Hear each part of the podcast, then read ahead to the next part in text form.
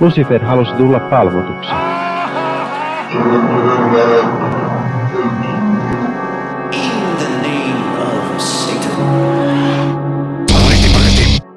Hyvääpä, hyvääpä, hyvää. Epäpyhää vuorokauden aikaa. Tämä on Sunnuntai-satanisti podcast. Tuo podcast, jota te kaikki kuuntelette juuri nyt, joka on modernista toisen aallon satanismista, joka ei usko kirjaimellisen saatanan, vaan käyttää sitä kirjallisena vertauskuvana vapaudesta ja yksilön oikeuksista ja ihmisoikeuksista meidän tapauksessa ja empatiasta ja universaalista kivasta ja siitä, että kaikki alasti loikkisivat niityillä sillä lailla kivasti ja, ja kaikilla olisi oikein mukavaa ja, ja kaikkea muuta hippipaskaa, ää, jota, jota sitten on helppo pilkata, jos ei tykkää meidän podcastista, joten se on meidän lahja teille Olkaa hyvä. Jos olet siis satanisti, joka on enemmän kenties äärioikeistoon kallellaan tai uskot kirjaimellisen saatanaan, niin olet toki aina tervetullut kuuntelemaan, mutta, mutta voit löytää meidän näkemyksiä jonkinlaisena vääränä ja se saattaa aiheuttaa turhaa aggressioita, joten kannattaa harkita, mitä kuuntelee ja milloin. Mutta minä en ole täällä yksin, onneksi Meinasin sanoa niin kuin en koskaan, mutta kyllä mä oon joskus ollut yksinkin tässä ohjelmassa, koska meillä on panelistinamme Blaze Masta 420666, eli Henri. Hei, hyvää iltaa tai vapaaehtoista epäpyhää vuorokauden aikaa näin minunkin puolestani. Minä olen Henri tuolta Perkeleen temppelin puolelta ja tätä päihteiden täyteistä jaksoa varten minulla oli aikoinaan suuri suunnitelma tulla hirvittävässä kannabispössyssä linjoille. Mutta minulle paljastui tässä, että että sellaisia päihteitä olisi sitten varmaan pitänyt hankkia. Niitä ei vaan maagisesti ilmaantunutkaan minun ovelleni niin kuin olin luullut, mutta aina oppii jotain uutta tästä Kas. päihdekulttuurista. Kyllä, tänään siis meidän varsinaisena aiheena on päihteet ja päihteiden vapauttaminen ja kaikkea sellaista, jossa minä olen taas ehkä enemmän sellaisena keskustelun käynnistäjänä kuin varsinaisesti keskustelijana, koska en ole käyttänyt koskaan päihteitä, mikä on, mikä on sinänsä hassua, mutta ei nyt vaan ole tullut vastaan. Minullekaan ei ole maagisesti vaan ilmestynyt niitä, mutta koska, äh, koska aihe on tällainen, niin meillä on myöskin vieras, mikä on aina mukavaa. Meillä on paikalla myöskin Ginger Nihil. Terve vaan, nuttura vähän kireällä täällä ja ei kyllä munkaan ovelle ole pizzakuskit päihteitä tuoneet. Mulla ei, mulla ei myöskään ole tuonut pizzakuskit mitään ovelle, koska mä en ole tilannut pizzaa. Ja jos pizzakuskit tuovat päihteitä, hyvä kuulija, sinun ovellesi, niin mistä pizzeriasta sä tilaat? Kyllä varmasti semmoisiakin palveluita on. Äh, mutta haluatko Ginger ke- kenties äh, esitellä jollain tavalla, kuka olet, miksi olet ja miten liityt aiheeseen? No niin, suoraan suurin kysymyksiin, kuka olen. En oikein osaa vastata, etsistä vielä edelleen itse. Tuossa hyvän yli 40 vuotta olen pohtinut asiaa enemmän tai vähemmän vakavasti. Itse kuulun tähän, miten hienosti sanoit, modernin toisen aallon satanisteihin. Ja, ja tuota, sinne kukkahattu hippipäähän, tämmöinen humanisti ja kaikkea muuta, mutta siis käytän satanistista filosofiaa oikeutukseen siihen, että haluan, että ihmisillä on hyvä olla ja voin käyttää aikani sen asian edistämiseen. Hävytöntä. Eikö ole? Sen lisäksi olen myöskin käyttänyt yksilövapautta ja ollut tilaamatta päihteitä, näyttänyt tissejä lavalla ja puuha noin 17 000 muutakin asiaa. Mäkin olen näyttänyt tissit lavalla pariin otteeseen. Se on oikein kivaa. Vapauttavaa, kyllä. Öö, minulla tietysti siinä on vielä se uutuuden viehätys, että mulla ei ole ollut tissejä kauhean montaa vuotta. Itse asiassa, nyt kun mainittiin, että, että silloin aikaisemmin, kun puhuttiin juhlapäivistä, että, että syntymäpäivä on semmoinen iso satanistinen juhla, niin kun tämä jakso tulee ulos, niin sinä päivänä on minun seitsemänvuotis hormonisynttärit. Onneksi olkoon. Kiitos, kiitos. Se on, se on se synttäri, jota juhlin, joten olen, olen siitä kovasti ilahtunut. En ole kuollut. Hämmentävää. Mutta tosiaan, puhutaan päihteistä hieman myöhemmin, muuten onnittelut sun oikeasti koherentista vastauksesta, koska mä tajusin justiinsa, että mun inhokki-kysymys on se, jos joku kysyy, että kuka olet, koska se on niin kuin silleen, että äh, varsinkin jos se on niin kuin tyylin, tyylin tota, työhaastattelussa tai, tai jos haastellaan lehteenkin, niin on silleen, että mutta tässä on toisaalta sitten silleen rajattu tämä, tämä konteksti, että ehkä se oli vähän kohtuullisempi kysymys, koska, koska ei tarvinnut sentään keksiä, että no mistä itsestäni täytyy kertoa, koska, koska voi kertoa niin monella tavalla. Jos kertoo kauan, niin siinä kestää kauhean kauan ja sitten ei varmaan saa sitä työpaikkaa. Mä olen kokeillut, en suosittele. Mutta Ennen kuin mennään varsinaiseen aiheeseen, niin katsotaan vähän uutisiin. Ja mistä tietää, että tämä on sunnuntai-satanisti-podcast, on tietysti se, että me puhumme natseista. Ja Suomessa natsit ovat visusti poliisilla, no ei pelkästään, mutta, mutta poliisi on tässä nyt viimeisen parin vuoden aikana ansioitunut omalla fasismillaan aika avoimesti ja ää, tota, nyt on käynyt ilmi, että äärioikeistoryhmään kuuluvan, kuuluvien poliisien keskenään viestittelyt on tullut julki ja heitä on siis epäilty rikoksesta. Poliisit ovat siis keskustelleet ja sitten pistetään kylmäksi paljon porukkaa ja sitten paljon sensuroitua, tulee paljon kroppaa sensuroitu, saattaa meinaan sensuroitu yllättyä, kun alkaa luoti lentämään. Mitä muuta olisimmekaan halunneet Suomen poliisilta kuulevan? Mua harmittaa hirveästi tämä uutinen, koska mua harmittaa muutenkin se sellainen meemittely, että, että kyttä on natsipaska ja, ja muuta, mutta kyllä se kyttä nyt näyttäisi vähän natsipaska olevan. No näiden kahden, kahden poliisin tapauksessa ainakin. No mä henkilökohtaisesti toivon, että vaikka jotkut poliisit on natseja, niin kaikki poliisit ei kuitenkaan olisi niitä. Ei varmasti kaikki olekaan. Joskin tässä on semmoinen ö, kovin epätoivottu Amerikka-importti, että siis he, heidät on laitettu tutkintaan ja pidätetty virasta, mutta jaa, vaikka savuheitteillä ja, ja, ja, ja muilla varusteilla ja ampumisilla on, on tuolta hekumoitu, niin, niin tutkinnanjohtaja toteaa, että ei tässä mitään ole. Ei tarvitse syyttää mistään. No ei, ne pojat on poikia ja tämähän Kyllä. nyt on tällainen Ja natsit on natseja, eihän se haittaa. Sananvapaus on kuitenkin tärkeä, eikä ole laitonta nyt varsinaisesti hekumoida kansanmurhasta. Onko yksikään natsi koskaan tehnyt mitään pahaa maailman historiassa, kysyy tutkinnanjohtaja. Ja tämän epävirallinen tutkinta tietysti, kun kaikki muut rivit oli vedetty yli, niin vaikka pahalta kuulostaa ja hyvältä on tutkittu, niin mitä meille ei ole kerrottu siitä keskustelusta? Niin, tietysti siellä oli tietysti silleen, että tämä sitten on vain kännissä ja läpällä ja oikeasti haluan kaikille vaan kukkasia ja perhosia.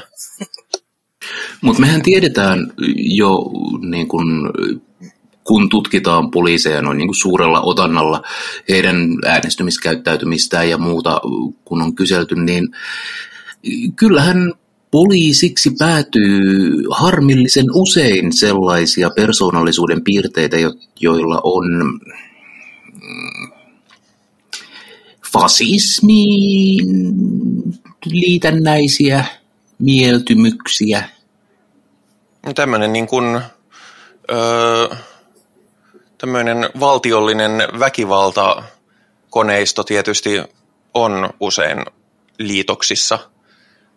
Kyllä, kun, kun halutaan päästä näyttämään ja käyttämään sellaista auktoriteettia, niin kyllähän se sitten, siinä ammatissahan se onnistuu. Niin, se on ehkä ammatti, mihin hakeutuu ihmiset, jotka toivoo, että ne pääsis käyttämään sitä valtaa, vaikka sitten anteeksi nyt taas kukkahattumaisuuteni, mutta siellä virallinen oppilaitos yrittäisi kitkeä sellaista pois. Mm. Ja sitten kaikkia ja siis... ikäviä tapahtumia sattuu ja toki niitä ei pitäisi tapahtua. Joo ja siis itse olen vähän aikaa ollut ö, vartija, vartija ja käynyt sitten koulutuksia ja niitä, niin myöskin siinä on se puoli, että vaikka ihmiset, jotka menee sinne ö, iloisena kukkahattuina, niin siinä on äärimmäisen helppo kyynistyä. Se on totta. Tiedän, tiedän useamman ihmisen, jotka on ollut niin kuin vuoden pari vartijana jossain ja sen jälkeen niistä tulee todella kyynisiä spurgu, spurguja vihaavia maahanmuuttajia, mollaavia tyyppejä sen takia, että ne näkee kaikesta aina vaan sen negatiivisimman puolen ja sitten koska meillä on kuitenkin sisäänrakennettu tietyt ennakko-odotukset, joita niin kuin, jotka on olemassa mussa itsessänikin, ne on olemassa kaikilla, koska ne tulee niin syvältä meidän kulttuurissa, niin sitten kun niitä vahvistaa tarpeeksi kauan semmoisella epämääräisellä paskalla, mihin törmää, niin, niin kyllä mä ymmärrän, mikä se, mikä se on se niin mekanismi, mutta, mutta toivoisi, että siihen sitten myöskin saisi sen tyyppistä työnohjausta, joka purkaa sitä, tai sitten, että nämä ihmiset vois hakea niitä positiivisempia kokemuksia jostain muualta. Kyllä. Okei, ehkä pitäisi tehdä joskus ihan tästä aiheesta omakin jaksonsa ja kenties jo saataisiin jopa joku asiasta paremmin tietävä puhumaan, mutta mä oon ollut kaksi kertaa julkisessa tilaisuudessa, jossa mä olen tuntenut oloni turvattomaksi. Ja molemmilla kerroilla syy turvattomuuteen oli poliisi. Ja se, on, se, on aika, se oli aika epämiellyttävää huomata, että, että siihen on tultu, koska mä oon ollut tosi pitkään silleen, että no kyllähän näitä maailmalta aina kaikkea kuulee, mutta kyllä mä nyt suomalaiseen poliisiin aika hyvin luotan, mutta, mutta nyt on kieltämättä ö, alkanut vähän karisemaan ja tällaiset tämmöiset jutut ei, ei kauheasti auta. Tietysti Helsingin poliisilaitos on sanonut, että, että he odottavat tutkinnan valmistumista ennen irtisanomispäätöstä, eli ilmeisesti saavat jatkaa poliiseina, koska nyt on, ö, nyt on tota noin päätetty, että ei tarvitse tutkia sen kummemmin. Ja siis, okei, okay, juristi varmaan sanoisi, että, että se on ihan totta, että, että tuossa ei välttämättä, ja näähän on tulkinnanvaraisia kysymyksiä myöskin, mutta että siinä ei suoraan, suoraan täyty rikoksen tunnusmerkit, mutta mulla ainakin opetettiin jo ihan koulussa, että poliisilta odotetaan aina erityisen hyvää kansalaiskäyttäytymistä ja, ja lainkuuliaisuutta, niin, niin musta tämä sanotaan, että jos jostain, jos jostain ammatista voi saada pot, potkut fasistiöhötyksen takia, niin kyllä se mun mielestä poliisi on silleen, että siellä se, siellä se voisi se kynnys olla aika matalalla. Ehdottaisin myös kansanedustajille ulotettavaksi tätä, että, että ei, ei tarvitsisi mm. ihan, ihan jokaisen ihmisperseen olla siellä eduskunnassa välttämättä mutta sitten ollaankin niin. jo vaikeamman asian äärellä. No sitten ollaan tosi paljon monimutkaisemman aiheen, koska tunnetusti ihmisten poissulkeminen ehdoin tahdoin niin ei auta kauheasti asiaa. Ää, niin se on aina. Mutta lisää natseja. Ää, nimittäin Eurooppaan on laittamassa juurensa amerikkalainen uusnatsiryhmä, jota yritetään nyt britit etunenässä kieltää ihan kunnolla. Ja täytyy myöntää, että iso syy, miksi mä otin tämän puheeksi, on se, että sen nimi on Atomwaffen Division. Se kuulostaa ja hyvältä. Se kuulostaa niin törkeän siistiltä, ja sitten toi niiden lippukin on ihan, ihan sikahieno. se on, niinku, se on just semmoista niinku kyynistä dieselbunkkia, mistä mä tykkään, ja semmoista niin kuin, ä, atomiajan angstia, joka, joka niin kuin sopisi tyylin Kraftwerkkiin. Ä, ja siis toinen syy, minkä takia mä nostin tämän uutisiin, on se, että, että tota, näillä on myös suora yhteys fasistisiin satanisteihin, joita, joita sattumoisin on ikävä kyllä aika paljon näillä Atomwaffen Divisionilla on, on suora yhteys ö, yhdeksän kulman, ö, miten toi käynnistetään, Order of Nine Angles. Yhdeksän kulman järjestys. Niin. Ö, veikkaan järjestyksen olevan yhdestä yhdeksään, mutta saattaa olla radikaalia. Se voi olla myös yhdeksästä yhteen. Totta. Tai onhan näitä kaikkia, laitetaan, laitetaan nuo primääriluvut ensin ja mitä ne on suomeksi? Alkulukuja. Prime number. Niin, alkulukuja, joo. Ää, mutta siis tämä kyseinen, kyseinen tota, järjestö on siitä vähän ikävää, että ne on, siellä on paljon tuomioita. Ää, nuorin henkilö ikinä, joka on tuomittu ö, terroriiskun suunnittelusta, on kulunut näihin nuorin ihminen, joka on tuomittu terroriiskun tekemisestä, jossa, jonka, kohdalla kyse oli 13-vuotiaasta ö, lapsesta ja, ja tota noin, ja joku brittien ylähuoneen jäsenen poika oli tuomittu 14 terroriteosta. Neljästä toista. Se on, se on 14 enemmän kuin mitä minut on tuomittu. Niin, Hyvä. päästään vasta myöhemmin siitä, että mistä sut tuomitaan. Ää. Ei, mutta siis toi on, toi on jännä ilmiö, miten niinku uus, satanismi ja uusnatsiskene on löytäneet toisensa.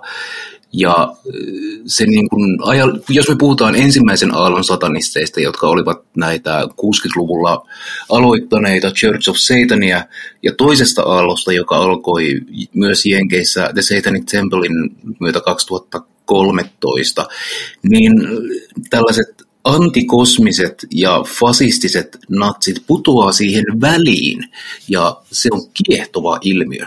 Ja toisaalta se on mun mielestä ihan sopivaakin, että puhutaan tällaisesta ää, aallon pohjanoteeraus satanismista, jos me puhutaan satanistifasisteista.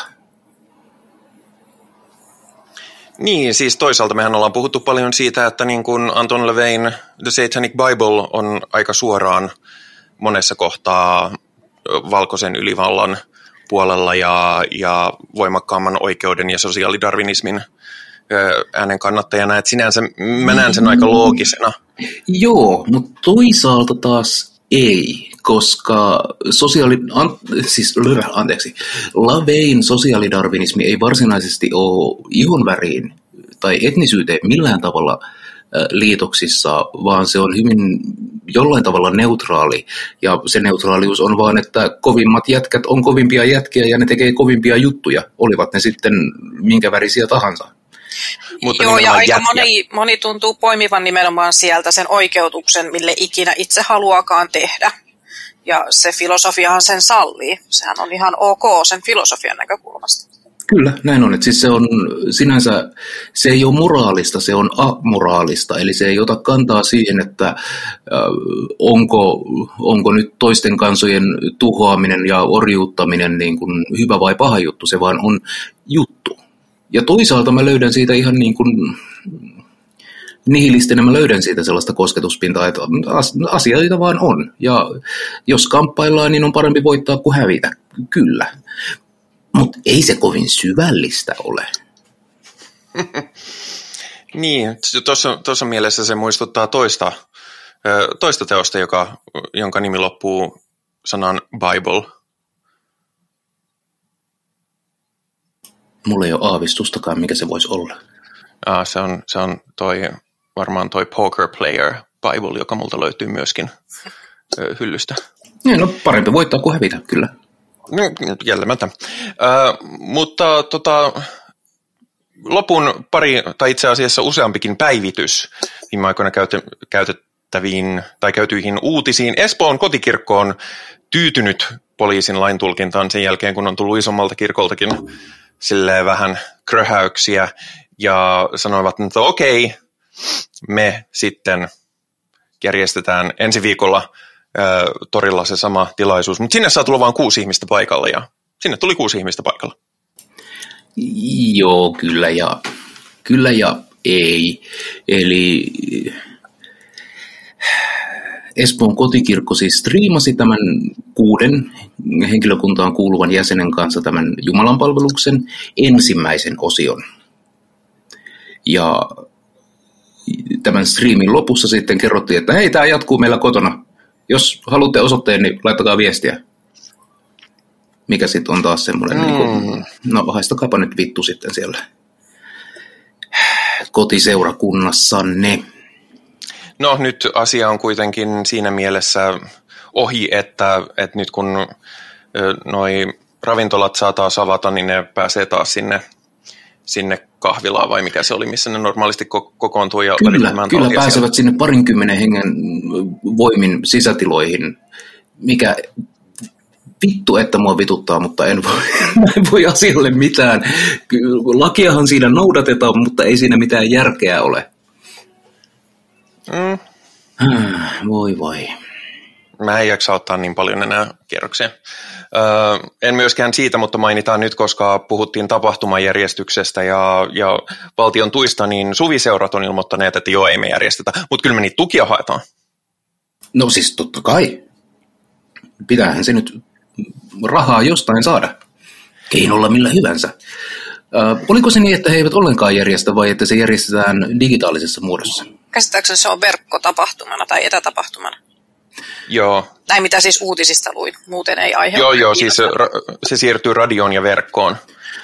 Itsehän mielelläni nyt sitten seuraan tätä, koska missä ikinä suviseurat on järjestetty, niin siltä alueelta on kondomit ja keskikalja perinteisesti aina loppunut. Mutta nyt kun se on etänä, niin mistä ne saa kaikki kortsut ja kaljansa? Näinpä. Ei siinä, ei mulla mitään sitä vastaa, jos ne juo kaljaa ja panee, kunhan panee konsensuaalisesti täysikäisiä ihmisiä, mikä mm. on joskus stadiolaisille ollut vähän ongelma, mutta, mutta ei, nyt, ei nyt pistetä koko, koko seurakuntaa tai uskontolahkoa sen bussin alle. Öö, mutta joo, siis onko kyseessä kyynistä vaan sitä, että no me nyt voidaan järjestää sitä. Sillähän oli niin kuin tukia ja sitä kaksi viikkoa myöhemmin, tai siis tukia, jos sitä ei päästäkään järjestämään ja sitten pari viikkoa myöhemmin ne on silleen, joo, ei me järjestetty, hups. Mutta kuten silloin puhuttiin Toninkin kanssa, niin, niin tota, tässäkin on monta puolta. Jokainen voi itse tehdä päätökset, johtopäätökset. Uh, Lil Nas X ja Saatanakengät. Uh, asia on nyt loppuun käsitelty. Jaha, siitäkö ei Siirrytään eteenpäin. Äh, siis äh, lakituvassa asia on loppuun käsitelty Nike ja tämä MCCHF, joka nämä kengät muokkasi ja myi, niin ovat nyt tehneet sopimuksen, että okei, ei sitten myydä enää näitä kenkiä. Joo, ne on kaikki jo myyty, mutta tähän kuuluu se, että me, me nyt sitten me tarjoudutaan ostamaan ne kengät takaisin sillä alkuperäisellä myyntihinnalla. Ja sama pätee myös saman kollektiivin tekemiin Jeesuskenkiin, että joo, me ostetaan myös ne alkuperäisellä myyntihinnalla takaisin, jos haluaa myydä. Jotenkin mä epäilen, että kauhean monet ei halua myydä. No niistähän tuli tuon päätöksen myötä sitten keräilyharvinaisuuksia, että No sitähän joiden, ne oli jo ennestään, koska niin, niitä oli niin vähän. Joiden arvo on, on jo enemmän kuin se myyntihinta, mutta. Mm, mikä ettei. Mutta siis tämä on semmoinen hyvin tyypillinen isojen firmojen tekemä, tekemä linjaus, että okei, tällä saadaan, niin kun, tällä saadaan meidän brändi selkeästi juridisesti erotettua näistä kengistä ihan sama sen jälkeen, mitä te niille teette. Ja tähän liittyy tietysti myöskin se, että ö, tavaramerkkilaki vaatii, että sä puolustat sitä tavaramerkkiä tai sä joudut luopumaan siitä, minkä takia joskus nämä tällaiset tavaramerkki oikeusjutut myöskin on hyvin, tuntuu hyvin epäoikeudenmukaisilta, on epäoikeudenmukaisia ja jopa ne firmat itse sanoo, että ei me nyt oikeastaan haluttaisi, mutta meidän on pakko tai me menetetään kokonaan tämä. Kyllä, Coca-Colahan menetti oikeuden käyttää kolaa ja sen takia mm. voi maailmasta nyt löytää vaikka minkälaista kolaa, joka liittyy päivän aiheeseen. Mahtava aasinsilta. Mä oon, mä, oon, mä oon hyvin ylpeä tästä, kiitoksia. Kyllä. ja lopuksi vielä mainitaan, että uusi dokumentti An American Satan on, on julkaistu. Se on tarjolla suoratoistona tällä hetkellä vain Jenkeissä, mutta voisi vähän tutkia ja katsoa, että josko sen saisi jotenkin, ää, jotenkin ää, vaikkapa meidän kuuntelijoidemme katsottavaksi laillisin keinoin, toki, mutta, mutta tota noin, se voisi olla mielenkiintoista nähdä, ja tämähän on siis, kertoo pitkälti, pitkälti Anton LaVeista ja saatanan kirkosta. Kyllä, ja tämä vaikuttaisi olevan reaktionäärinen vastaus tähän Hail Satan-dokumenttiin. Joskin tämä ohjaaja, joka on siis espanjalaissyntyinen Aram Carriga, on aikaisemmin ohjannut myös dokumentin nimeltä American Jesus. Hmm. Ja tämä on niin kuin jatkoa sille. American Jesus on niin kuin, jenkkiläisistä megakirkoista ja tällaisesta karismaattisesta evankelismista – Toihan kuulostaa Ää... mielenkiintoiselta sitten tämä hänen jatko-osansa. Joo, siis mä katsoin sen trailerin ja se traileri ainakin oli tosi vetävä, että ehdottomasti haluan, haluan tota noin nähdä. Ja jos ei ole kauheasti nähnyt ää, Setä Antonin, eli Haisulitonin juttelua ää, niin kuin sille, että hän omalla naamallaan puhuu, niin, ää, niin tota, siinä, siinä sitä sitten on siinä oli itse asiassa hauska, kun, kun se, siinä on joku sen haastattelupätkä ja se on jossain sen studiossa, missä sillä on ihan valtavasti erilaisia kosketinsoittimia ja syniä. Niin tuli vaan se, että jos on kuunnellut niitä sen levyjä, niin miten helvetissä sillä voi olla noin paljon kamaa, että se voi tehdä niin kämäsen kuulosta shaibaa. Se on kato, taiteellinen vapaus ja sä et vaan ymmärrä. Mun täytyy myöntää, että mulla on nyt kyllä tämän kokoinen aukko sivistyksessä mä oon siis... Ilmeisesti en ole menettänyt paljon. Et, et siis, ole. No, siis toisaalta, mä siis, me puhuttiin tästä siinä satanismi- ja musiikkijaksossa, joten, joten mä en nyt sitten toista itseni ihan hirveästi, mutta se on, ne on niin kuin musiikkilevyjen The Room. Ne on niin kämäsiä, että ne on tosi kiehtovia.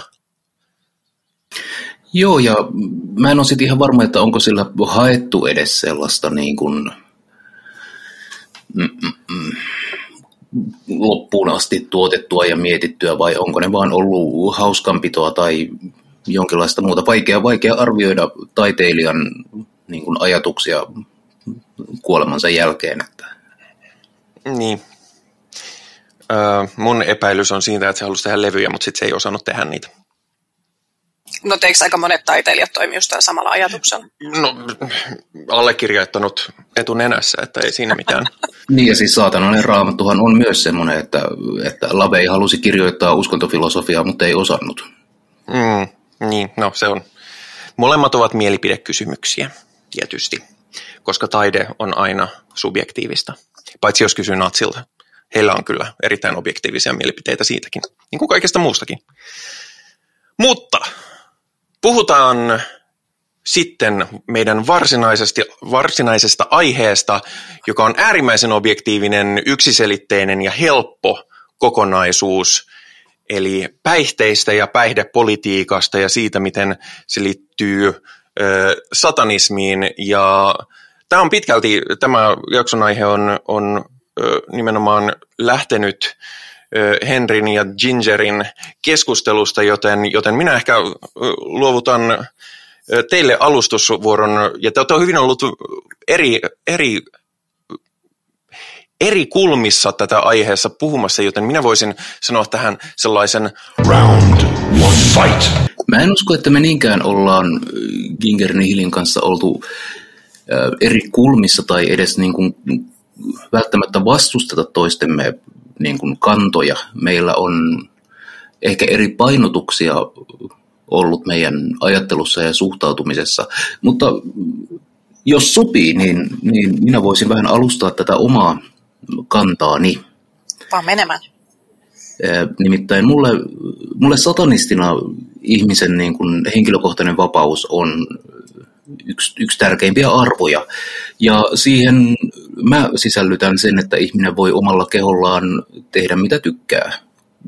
Voi syödä ja juoda mitä haluaa ja miten paljon haluaa. Ja jos nyt haluaa esimerkiksi käyttää päihteitä, niin sitten se on ihmisen tavallaan oma valinta.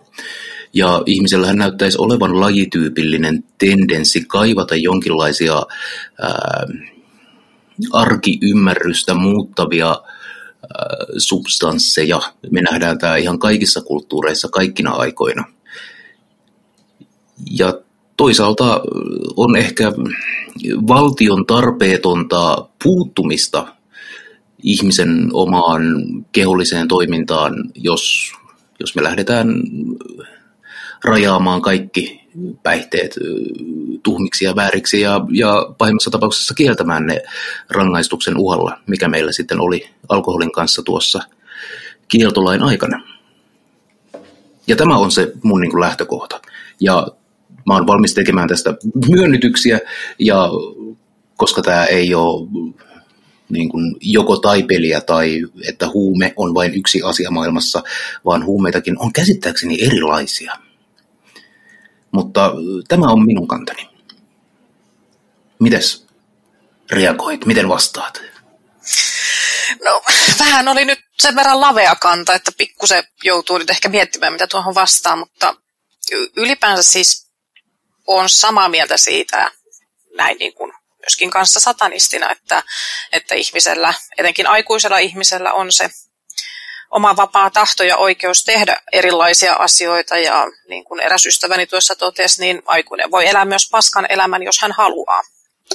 Mutta sitten taas jos ajatellaan yhteiskuntaa ja näitä lakeja, mikä on kiellettyä ja mikä on sallittua, niin mun mielestä tässä vaikuttaa vähän kaksi asiaa. Toinen on se, että yhteiskuntahan on rakentunut sille ajatukselle, että se lisäisi meidän hyvinvointia. Se ei tietysti aina toimi, mutta siitä se on kai käsittääkseni lähtöisin ja yhteiskunta toki tekee tämmöisenä kollektiivina päätöksiä sen eteen, mitkä edistäisi yhteisön hyvinvointia ja toivottavasti myös yksilöhyvinvointia. Eli osa tästä päihdepolitiikasta voidaan nähdä sen kautta. Ja toinen on toki se, että vähän niin kuin tämä kuuluisa alkoholikieltolaki, niin, niin sehän nyt ei toiminut. Ihmiset käytti entistä enemmän ja mahdollisesti metanolia ja tulivat sokeiksi. Ää, niin, niin tota, myöskin päihteitä nykyaikana, nykymahdollisuuksilla, globaali kaupankäynti ja uudet kemian tuotteet, niin niitä on koko aika enemmän ja, ja eihän laki pysy siinä perässä. Et monimutkainen asia jo valmiiksi. Itse ehkä on eniten tekemissä päihteiden kautta nyt nimenomaan sieltä vähän kyynisemmästä näkökulmasta, eli niiden ihmisten kautta, joilla se asia on mennyt pahasti metsään.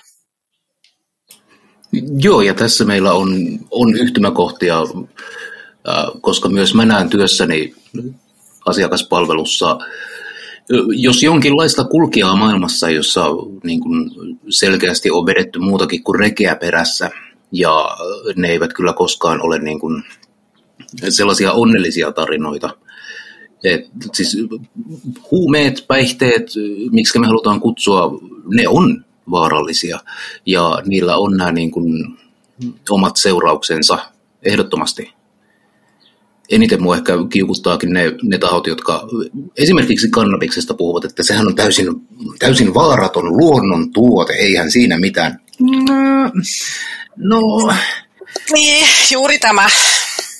Luonnon, hmm. luonnon tuoteargumentti on aina muutenkin ö, typerä, koska myös, myös syönidi on luonnon tuote. Ja hämähäkit. On, ja myöskin ne kemialliset aineet, jotka on tehty laboratoriossa, on luonnontuotteita, ne sattumoisin samoista alkuaineista tehtyjä, eikä luonto erota molekyyliä, onko se rakentunut kasvissa vai koeputkessa. Mun, mun ajatukset meni välittömästi siihen, että minkälaisia olisivat yliluonnolliset päihteet. tai luonnottomat päihteet. Luonnonvastaisia päihteitä täällä nautitaan hyvin.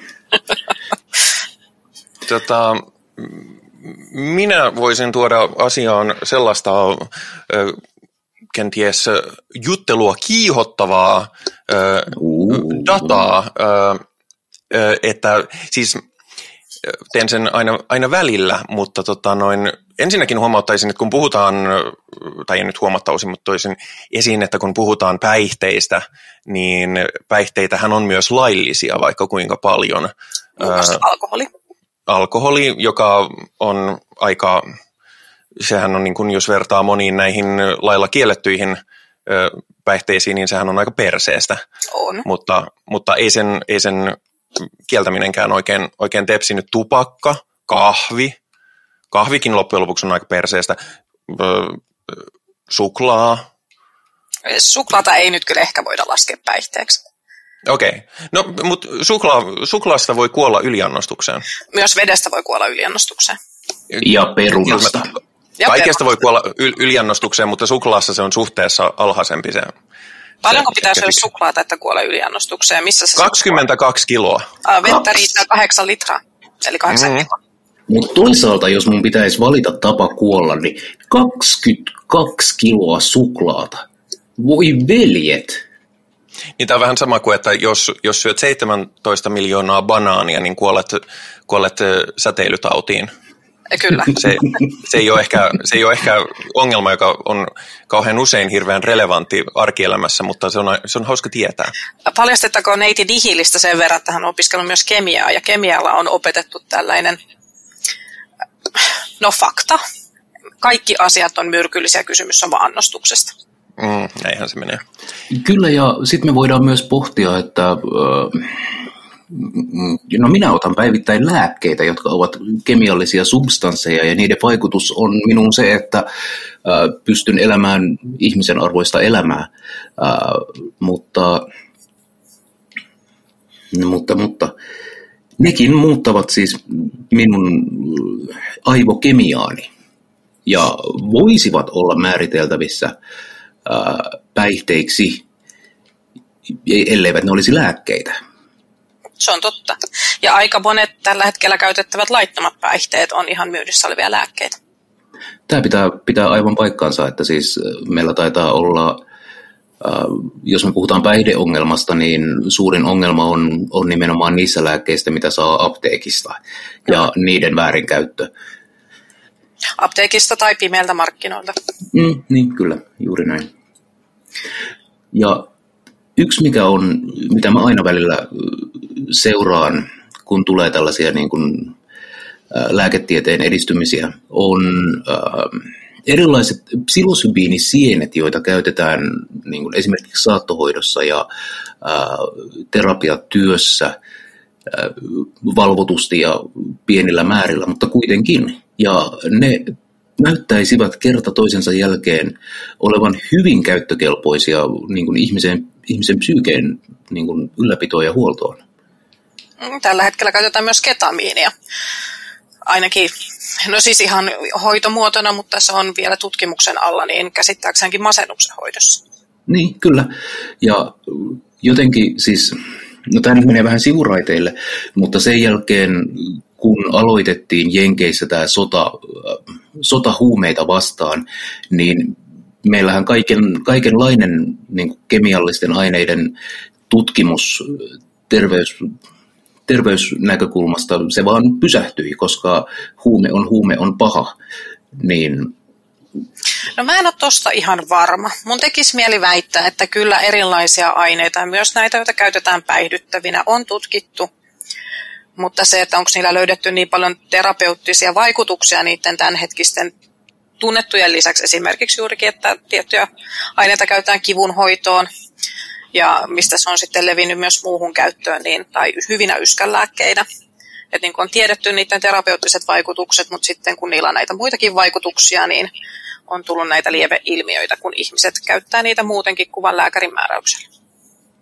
Sä olet aivan oikeassa. Mä siis viittasin lähinnä noihin niin kuin, ää, LSD ja psilosybiinit, joilla, jotka niin kuin menivät, sillä, menivät tämän huumeiden vastaisen sodan myötä niin kuin No, täytyy kyllä sanoa, että on myöskin ehkä muutama semmoinen lääketieteellinen tutkimus, mitkä saattoi edesauttaa sitä asiaa. Ei, Joo, kyllä. Lääketieteen tutkimus parikymmentä vuotta takaperin. Siellä on ollut hyvin erilaiset standardit, Joo. jotka eivät kaikki välttämättä ole edistäneet sitä niin kuin positiivista mielikuvaa siitä, että, että mitäs vittua te siellä nyt oikeastaan teette.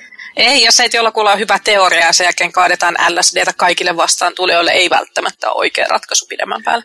Joo, ei missään nimessä. Ja vaikka siis mä mainitsin noin psilosybiinit äh, saattohoidon yhteydessä, niin se on hyvin rajattu ja hyvin hallittu se koko tilanne.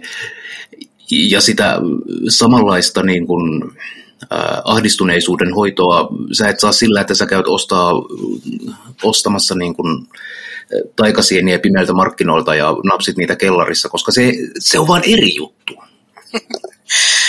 Mutta kyllä näin niin kun ottaa huomioon, millä kanavalla nyt puhutaan, niin kyllä mun tekisi mieli esittää semmoinen kysymys ihmisille, jotka käyttää paljon päihteitä. Että käytätkö sinä päihdettä vai käyttääkö päihde sinua? Niin, no... Eli tavallaan mitä... Mä itse käytän huomattavan vähän edes alkoholia. Jostain syystä mun geenit on rakentunut, niin mä en saa siitä mitään kiksejä. Mutta tota, Eli mulla ei ole tähän mitään sellaista moraalista näkökulmaa, ei vaan, en vaan käytä. Mutta tota, jos ajatellaan tätä, että mulla on itselläni oikeus elää kuten haluan ja, ja niin kuin satanistille oma itse on se kaikkein tärkein asia, niin se, että miten sä pystyt pitämään huolen siitä, että se nautinnon haku ei mene riippuvuudeksi tai että se ei rupea uhkaamaan sun muuta itseä, koska nämä asiat, mistä puhutaan, nämä päihteet, ne vaikutti ihmisen mieleen niin ootko se sinä itse, jos sulla on sun erilaiset estot romahtanut tai sä löydät itsestäsi puolia, joita päivisin ei ole olemassa. Hmm. Ja toi on siis, äh, huumeethan ovat, ovat, ovat laittomia, joten minä en tietenkään tunnusta sellaisia ikinä käyttäneeni. Kavereilta olen joskus joitain tarinoita kuullut hiekkalaatikolla. Isot pojat ovat kertoneet.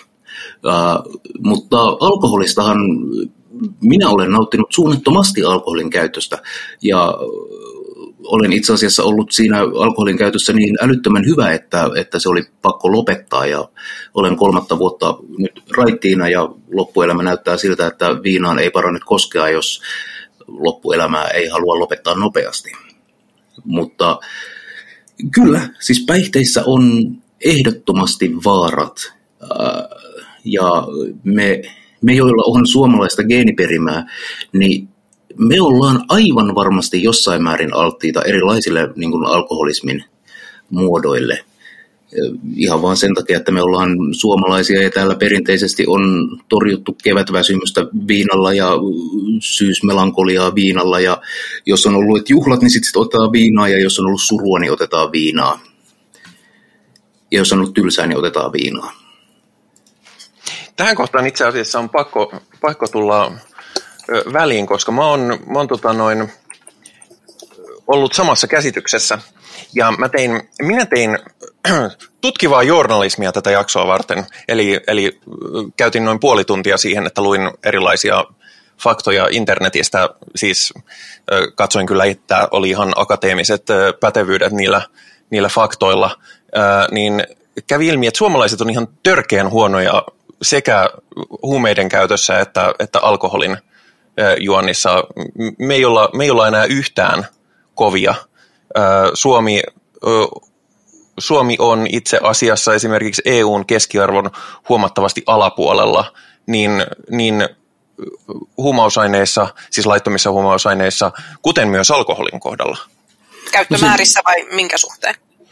Siis ihan jo käyttömäärissä suhteutettuna väkilukuun. Eli siis me käytetään alkoholia väärin. Huonosti ja silloinkin päin metsään. Kyllä se, sinne meni se, se suomalainen kulttuuri-identiteetti sen, sen sileän tien. Kohta sä kerrot, että me juodaan myös huomattavan vähän kahvia ja tehdään liian vähän itsemurhia. No itse asiassa suomalaiset juo eniten kahvia koko maailmassa, mutta yes. it, Itsemurhissa me ei myöskään sijoituta lähellekään. Ei, itsemurhat me... on puolittunut 90-luvusta. Joo, ja, ja siis me ollaan jopa niin kuin, me ollaan EUn keskiarvoa, mutta myös esimerkiksi Yhdysvaltoja huomattavasti jäljessä, että, että nyt, vähän, nyt vähän rotia.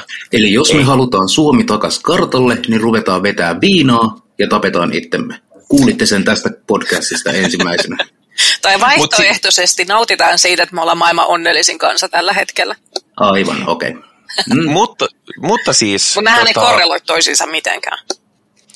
Ö, mutta siis... Ö, se oikeastaan, miksi mä nostin esiin niin kuin alkoholin ja kahvin ja lailliset päihteet versus laittomat päihteet, niin näähän on, tulee paljolti kulttuurihistoriasta ja me, me usein tykkäämme puhua tässä ohjelmassa moraalin tämmöisestä ihmi, ihmismäisestä epäjohdonmukaisuudesta. Ja itse mä oon aina miettinyt justiinsa sitä, että siis alkoholihan aiheuttaa meille tutkitusti enemmän haittaa kuin, kuin edes natsit,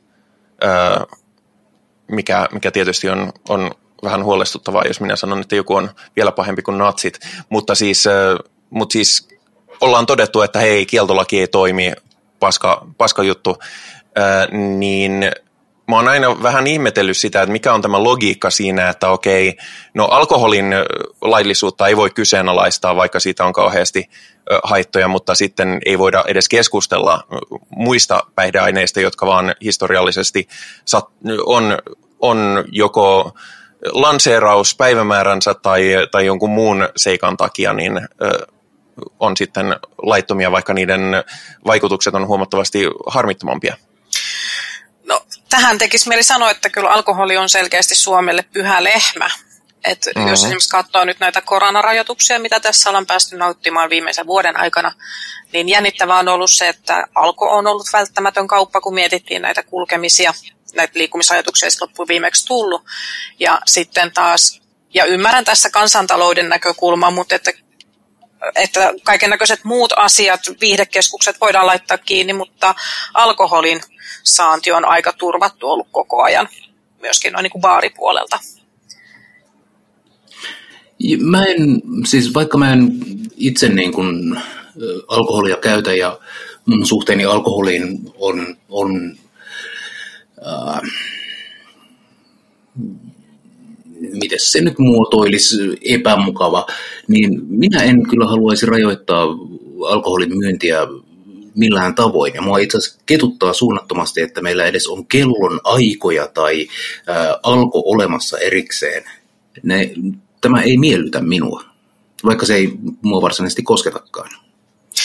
No mä en kanssa oikein tiedä, että siis sinänsä se on musta jännä, että kaikki muut päihteet on sitten niin tiukasti rajattu. Että nykyään esimerkiksi tupakka on hyvin rajattua. Toki perustelu on se, että se, että kun polttaa tupakkaa, niin sä altistat myös muita. Harvemmin, jos sä nautit alkoholia, niin kuka muu sille altistuu siinä vieressä, siis sille itse tuotteelle. Mutta niin kun, se tuntuu olevan semmoinen koskematon asia meidän lakipykälissä ja ottaa huomioon, kuinka paljon se aiheuttaa ongelmia yksilöille, mutta sehän me jo todettiin, että yksilö saa itse hankkia itselleen ongelmia, jos haluaa. Sitten vaan joutuu kantaa ne vastuut siitä, mutta myöskin sitten läheisille yhteiskunnalle, joka on velvoitettu huolehtimaan ja näin. Niin. Mutta en mä sitten taas tiedä, auttaako se, jos kaikki päihteet olisi laillisia. Kuka niitä saisi myydä, mistä ne hankittaisi, miten hankittaisi eettisiä päihteitä. Nyt me tiedetään, mistä me alkoholi tulee. Se voidaan selvittää, onko se eettisesti tuotettu, onko se lapsityövoimaa, onko verot maksettu. Tähän itse asiassa mulla onkin, koska siis mä oon ratkaissut koko ongelman jo aikaa sitten päässäni. Mahtavaa, kerran. Eli ähm, kaikki äh, päihteet dekriminalisoidaan ja äh, tämä tarkoittaa vain sitä, että että päihteiden käyttäjä ei käytöllään syyllisty rikokseen ja voi sen ansiosta hakea apua paremmin. Minusta se olisi hirveän hyvä. Mutta sen lisäksi äh, erilaisia nyt laittomia päihteitä voitaisiin myydä alkon tapaisessa äh, hyvin tiukasti kontrolloidussa ympäristössä. Ja esimerkiksi pienpanimot suomalaiset paikalliset voisivat laajentaa omaa tarjontaansa ää, erilaisilla kasvattamillaan tai muuten laboratoriossaan rakentamillaan ää, mömmöillä. Ja sitten niistä lähtisi se 24 prosentin hupivero, ää, niistä olisi tarkkaa dataa, että mitä ne sisältävät ja kuinka paljon ja miten se vaikuttaa.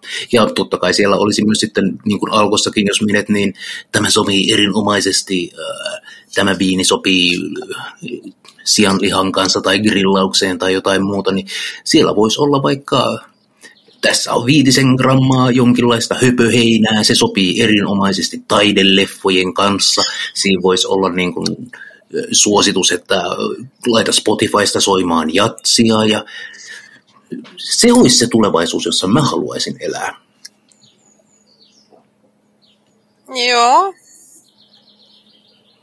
Siis mulla nousee tosiaan usein kys, ihan niin kuin konkreettinen kysymys siitä, että, että niin kuin länsimaissa on tosiaan, siis ei pelkästään Suomessa, vaan, vaan no mä vihaan termiä länsimaat, mutta mä nyt käytän sitä semmoisena lyhenteenä. Sä voit jatkossa ihan vaan puhua sivistysvaltioista. ehkä, ehkä mä puhun riistävistä valtioista. tota... no, siinä menee kyllä aika moni muukin valtio kuin vaan nämä länsimaiksi kutsutut. No se on kyllä totta. Sen takia mä oon käyttänyt edelleen tarvittaessa ohjelmassa termiä länsimaa, vaikka, vaikka tosiaan se on paskaa, mutta kun on hirveän vaikea, vaikea kehittää mitään kauhean merkityksellistä muutakaan, niin ymmärrätte kontekstin kenties, missä, missä sitä käytän. Mutta siis käytännössä aina on tämä, kieltolaki ei toimi, piste. Tämä on tämä on ehdoton totuus, mutta kaik, tosiaan kaikkien muiden päihteiden kontrolli toimii. Loistavaa. Ähm, niin, Mä en kyllä usko, että kukaan väittää, kukaan asiantuntija, että muiden päihteiden kontrolli toimii. Mm. Jos meitä kysymään poliisilta tai lainsäätäjältä tai ihmisiltä, jotka työskentelee niiden kanssa, jotka on jotenkin mukana tässä päihteiden käytössä tai niissä välitysketjuissa, niin he kyllä sanoisivat, että nykylaki tai järjestelmä ei toimi. Niin. Niin, tai jos me kysytään päihteiden käyttäjiltä, myyjiltä ja ostajilta, niin mm. ei, ei tämä ei tää homma toimi. Teknologia on mahdollistanut koko homman niin ohi, että siinä ei mikään laki pysy perässä, eikä mikään valvonta. Mm. Niin, Elon Muskin, Muskin pystyy ostamaan Dogecoinilla mitä vaan. Mutta siis, äh, mutta siis tavallaan tässä, mitä mä ehkä hain on, on just se, että mä en vaan pääse kiinni tähän, tähän moraliteettiin siinä ja, ja niin kun, en, en kannata sitä, että, että nyt niin kun kaikille vaan kaikki aineet suoraan Kela maksaa, jee, jee nähdään, torilla tavataan. Äh, myöskään sitä, siis mun tausta myöskin on se, että mä en ole ainoat niin kuin päihteiksi luokiteltavat kemialliset aineet on, on tullut lääkäriltä ja olen ostanut ne apteekista ja sitten kun se resepti on loppunut, niin olen lopettanut niiden käyttämisen. Ähm, enkä ole yleensä edes tykännyt niistä. Alkoholi, alkoholia mä en ole koskaan juonut muutamaa siemauksellista en, enempää ihan sen takia, koska se ma, maistuu ällöttävältä. Äh, en, en ymmärrä vetoa. Ja ja näin, mutta siis, mutta siis mä oon vaan silleen, että, että niin kun kaipaan elämääni logiikkaa, kaipaan empaattista logiikkaa, mutta kuitenkin logiikkaa ja, ja logiikka vaan ei, ei, ei löydy. Niin, tästä tekisi meille kysyä, että mikä näissä on se asia, minkä tähden on laittomia ja mun tekisi myöskin mieli kysyä, että mikä on se syy, minkä tähden niin moni ihminen haluaa muuttaa tajunnan tilaa kemiallisilla tai luonnossa kasvaneilla aineilla? No siis tämähän on, ei ole pelkästään ihmisen ö, ominaisuus, tähän on tutkittu myöskin eläimillä, että jos annetaan eläimille niin, kun, niin, jo, muiltakin eläimillä on, on tämä ominaisuus, ihan hyvä täsmennys, niin, tota, niin, niin jos niille on annettu vaikka jotain käyneitä marjoja ja viereen laitetaan normaaleja marjoja, jotka on muuten hyviä, mutta niistä emme pääse sekaisin, niin, niin aika monet muutkin eläimet kuin ihminen menee aina niiden käyneiden marjojen kimppuun ensimmäisenä, ja jos, jos niiltä otetaan ne pois, niin sitten on heti silleen, että mitäs paskaa tämä on, että, että antakaa mulle niitä oikeita marjoja. Mutta mm. se, että jos se on meille tyypillistä, niin no ei selkeästikään ihan kaikille se ei ole tyypillistä, mutta se, että, että vaikka se olisikin tämmöinen luonnollinen asia tehdä, niin, niin tarviiko sitä tehdä? Kun meillä olisi niin, ei, ei, ei, ei, ei tietenkään siis, moni sanoisi, että, että naisten raiskaaminen on semmoinen luontainen kiva tarve, mm. ja sekin on, sekin on perseestä ja pitää olla laitonta, äh, mutta Haluan huomauttaa mä, myös, että myös miesten ja kaikkien muidenkin sukupuolten totta, totta kai, mutta siis usein, useimmiten tämän argumentin raiskauksen puolesta tekee miehet ja se kohdistuu naisiin, niin sen takia otin sen esimerkiksi, mutta ehdottomasti. Äh, niin, niin jotenkin mm, haluaisin vain johdonmukaisuutta. Hmm. Ihmisiltä. Niin. Et siis... En ihmisiltä, mutta, mutta niin kuin, äh, juridiikalta. No se on ihmisten tekemää ja Suomessa nyt onneksi on vielä semmoinen juridiikka, mikä pyrkii olemaan jotenkin looginen, mutta sitten kun mennään näihin toisiin länsimaihin, jotka eivät välttämättä ole ihan niin sivistyneitä länsimaita, niin siellä kun on tämä tämmöinen ennakkotapausten taakka, niin siellä vasta jännittävää onkin sitten se logiikka mm. tai sen puute oikeuslaitoksissa.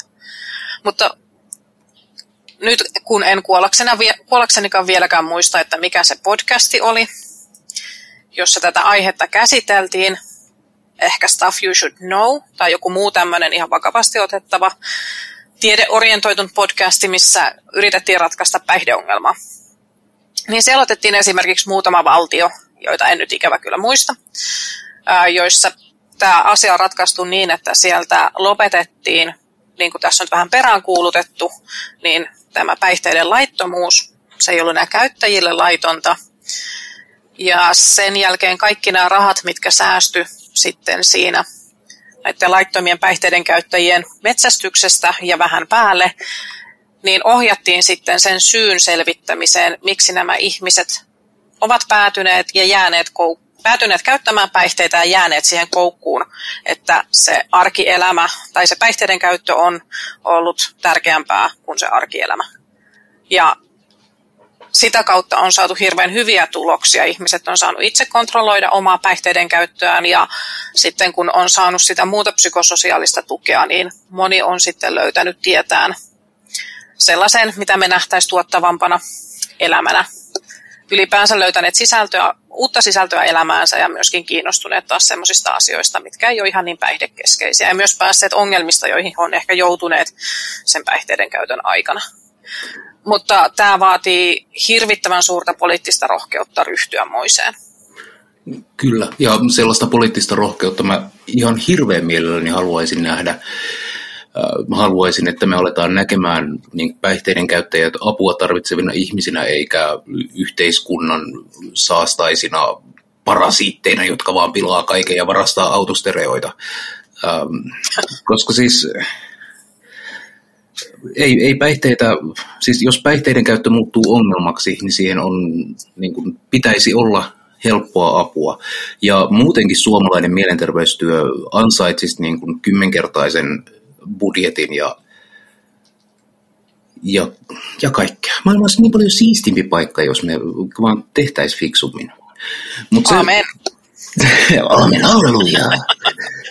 Se, mitä mun piti tuossa mainita siis... Uh, mä oon jonkin verran erilaisia uskontoja tutkinut, uh, ihan siis harraste, harraste mielessä vaan ottanut, mulla ei ole akateemista pätevyyttä asiaan, mutta erilaiset shamanistiset uh, niin kuin kulttuurit, niin kaikissa niissä on jonkinlaisia joko rituaaleja uh, tai aineita, joilla ihmiset pyrkii muuttamaan tietoisesti sitä niin kuin, tietoisuuden tilansa. Puhutaan, myyti, äh, puhutaan muuttuneesta tietoisuuden tilasta tai transsista. Ja siinä on vaikka minkälaisia nerokkaita asioita. On siis tupakkapulveria voidaan puhaltaa nenäonteloon. Äh, voidaan niin kuin, mädättää kasveja ja sylkeä jossain niin kuin maakuopassa ja sitten laittaa se tuubilla pyllyyn ja sitten niin kuin oksennetaan ja ripuloidaan ja trippaillaan, mutta se on kaikki niin kuin osa sitä ää, pyhää rituaalia. Ja se niin kuin, ainoa asia, mikä erottaa nämä niin kuin, ryhmät toisistaan, on lokaatio ja se, mitä tavaraa on saatavilla. Ja jos mitään tavaraa ei ole saatavilla, niin sitten vaikka pyöritään ympyrää niin kauan, että alkaa asioita näkymään, tai eristäydytään, niin kuin kristilliset äh, erakot usein niin aistideprivaation ja äh, toistuvien monotonisten rukousten avulla pääsevät kosketukseen tuonpuoleisten äh, toimijoiden kanssa. Miksi ihmiset tekee näin? Tai miksi ihmisellä on lajityypillinen tendenssi tällaiseen? Vai onko ihmiset selittänyt sen, että kun jotkut ihmiset näkevät asiat, asioita, joita muut ei näe, tai kokee tämmöisten aineiden vaikutuksen alasena asioita, joita muut ei näe, niin me ollaan annettu niille selityksiä. Yliluonnollisia selityksiä, ne on antanut meille turvaa turvattomassa huomisessa. Entä jos ne on just vaan ja ainoastaan sitä? Meidän mielen luomia hallusinaatioita, illuusioita, Joo, siis sitähän, aistielämyksiä, joita kukaan muu ei tunne. Että niillä ei ole oikeasti sen enempää arvoa. joo en mä, enkä mä arvota nyt niitä, mä vaan totean, että ihmiset tuppais näin tekemään kulttuurista riippumatta. Kyllä. Ja siinä olen aivan samaa mieltä, että se, jos sä vedät sieniä ja näet enkeleitä, niin se ei tarkoita, että enkeleitä olisi olemassa. Ei, mutta sitten taas, jos sä oot karismaattinen henkilö aikana, jolloin esimerkiksi ei ole ketään muuta kuin sun kyläläiset siinä ja nälänhätä uhkaa, niin ja sitten joku näkee enkeleitä ja huomenna sataakin vettä ja sato on hyvä, niin meidän aivot on rakennettu näkemään tämmöisiä syy-yhteyksiä. Joo, kyllä. Ja Sieltä tulee äkkiä pyhiä henkilöitä ja, ja suuria shamaneja. Ehdottomasti, ehdottomasti se on, ja se on ilmeisesti palvellut meidän, ää, niin kuin meidän lajimme selviytymistä. Ää, magiahan on vaan ympäristön hallintaa keino, tai Mm. Pyrkimys ainakin hallita magialla. Niin, kuin, Niin, ja se tuo toivoa. se tuo toivoa, se tuo kontrollin tunnetta, mikä on hyvin tärkeää, koska jos sä et mitään ympäristössä voi, toi, niin kun, mit, jos et voi vaikuttaa omaan elämääsi, niin silloin se elämä muuttuu hyvin vaikeaksi. Kyllä. Ää, mutta siis nyt, nyt tässä me toki pikkasen riistäydytään tästä alkuperäisestä aiheesta. Vai riistäydytäänkö? Nimittäin mehän eletään tällä hetkellä ää, ateistisessa, materialistisessa maailmankuvassa. Ja hyvin vähän asioita on meidän hallinnassa. Esimerkiksi ilmastonmuutos, merien tuhoutuminen, biodiversiteetin tuhoutuminen, fasismin nousu. Nämä on kaikki sellaisia asioita, joille vittu minä en mitään voi tehdä. Ja se, että me etsitään keinoja niin kuin ehkä edes sietää tätä olemassaoloa, niin se keino sietää tätä olemassaoloa saattaa aktuaalisesti löytyä niistä päihteistä. Mä en sano, että se on välttämättä niin kuin erinomainen asia tai, tai etteikö sitä voisi paremminkin toteuttaa, mutta... Niin, kyllä. En, en tiedä, onko näin. En ole kovin montaa ihmistä voinut sillä tavalla haastatella, mutta sehän tavallaan mikä iso ongelma monissa päihteissä on, ja nyt puhutaan erityisesti nyt näistä laittomista päihteistä, niin on se, että ne vaikuttaa tosi hyvin meidän aivokemiaan.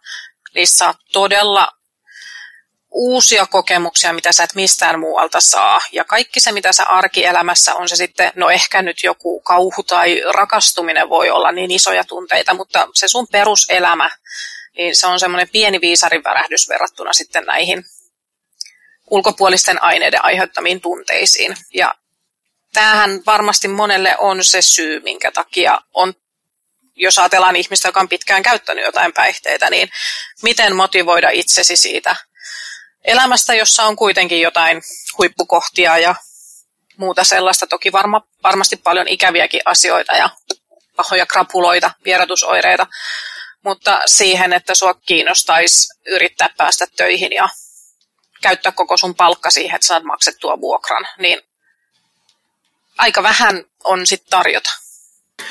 Niin, me ollaan aika, aika sellaisia niin kuin mukavuudenhaluisia ihmisiä. Me haluttaisiin nauttia meidän elämästä ja että elämässä olisi paljon nautintoa.